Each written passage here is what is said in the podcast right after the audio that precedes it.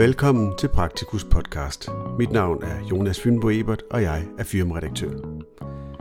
Denne podcast er en oplæsning af artiklen med titlen Social Prescribing kan tage det værste pres for det etablerede sundhedssystem. Artiklen er skrevet af Ellen Louise Christensen, chefredaktør og praktiserende læge. Artiklen kan læses i Praktikus nummer 264, der udkommer i marts 2023. Artiklens tekst starter her. Dedikerede læger fra blandt andet The Com Valley Integrated Center for Health har vist vejen for det britiske sundhedsvæsen NHS og gjort social prescribing til en integreret del af fremtidens sundhedsvæsen. Allerede på parkeringspladsen får jeg indtryk af en klinik, som ikke er helt almindelig. Lange rækker af velpassede højbede med grønne vækster møder mig, og jeg passerer et flot indgangsparti med bronzeindfattet relief. Jeg ser lige ind i centerets café til børn og voksne, der hygger sig blandt andet i den slitte Chesterfield lænestol. Ved gavlen er det lille loppemarked, hvor lokale sælger overskud af bøger og børnetøj, og man kan også købe klinikkens stiklinger. Professor Michael Dixon tager imod. Vi er i Collumpton i en idyllisk lille landsby i Devon, og min gode ven James har kørt mig hertil. Ligesom Dixon er han praktiserende læge i klinikken. Dixon har afsat formiddagen til mig. Senere skal han fejre sin 70-års fødselsdag sammen med hustruen Joanna og familien.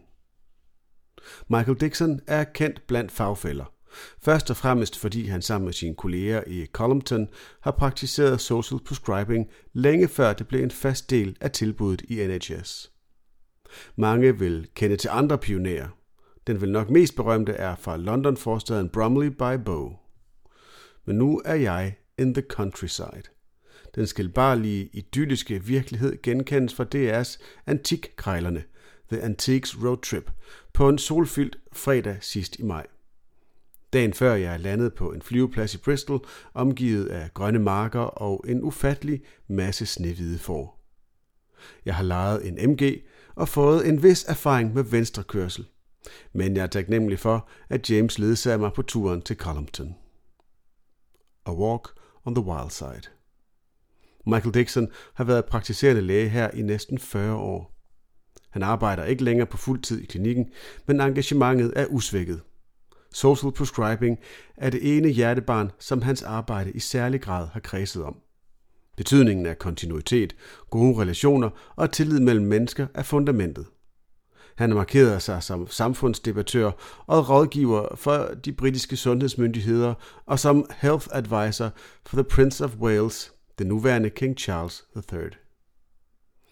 Et andet hjertebarn er complementary medicine, et lidt mere kontroversielt emne at beskæftige sig med, særligt når man som ham også hylder evidence-based medicine og ikke ønsker sig tilbage til de gode gamle dage. Nixon kalder begge dele for a walk on the wild side – men vi må ikke springe den over. På Hippokrates' tid var det The Art of Medicine. Så hvorfor ikke også i dag?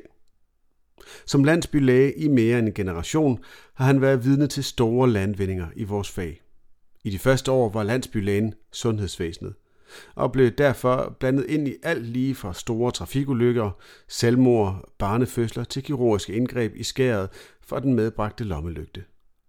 For uden alt det almindelige lægearbejde og med ansvar for patientflokken døgnet rundt i to skiftet vagt.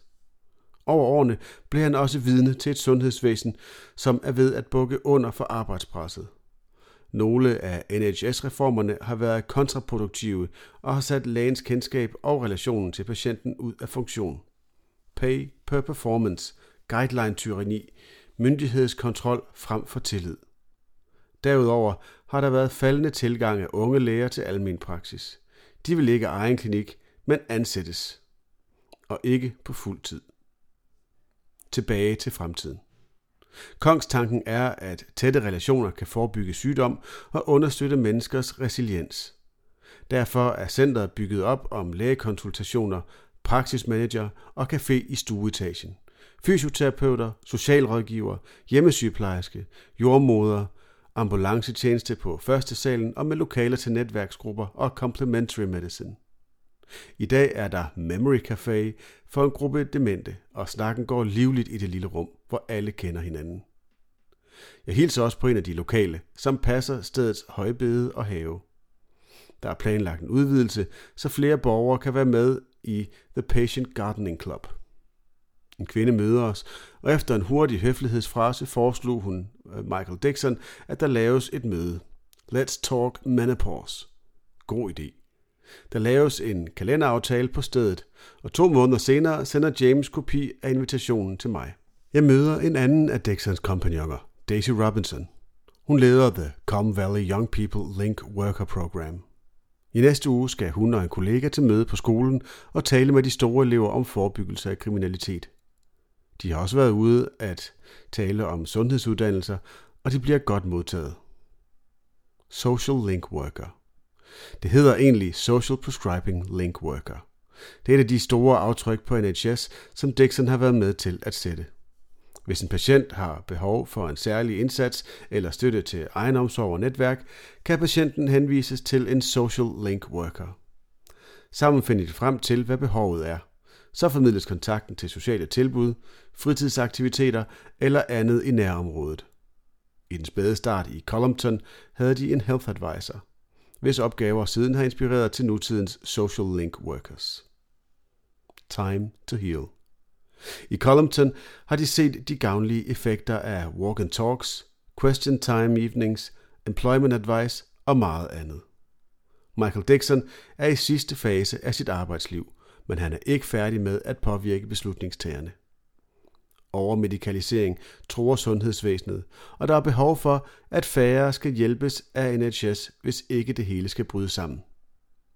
Coronakrisen mobiliserede mennesker til at hjælpe hinanden og viste, at der kan ske store forandringer på kort tid. Jeg lader Michael Dixon få de sidste ord. Citat. If we want medicine that is more humane and more effective, then we must fight for it. And we must contribute what we can to our communities to make them healthier and happier. The future health of ourselves Our communities and the planet itself will depend upon us rediscovering a common humanity. Artiklens tekst slutter her. Artiklen kan som nævnt læses i Praktikus nummer 264, der udkommer i marts 2023.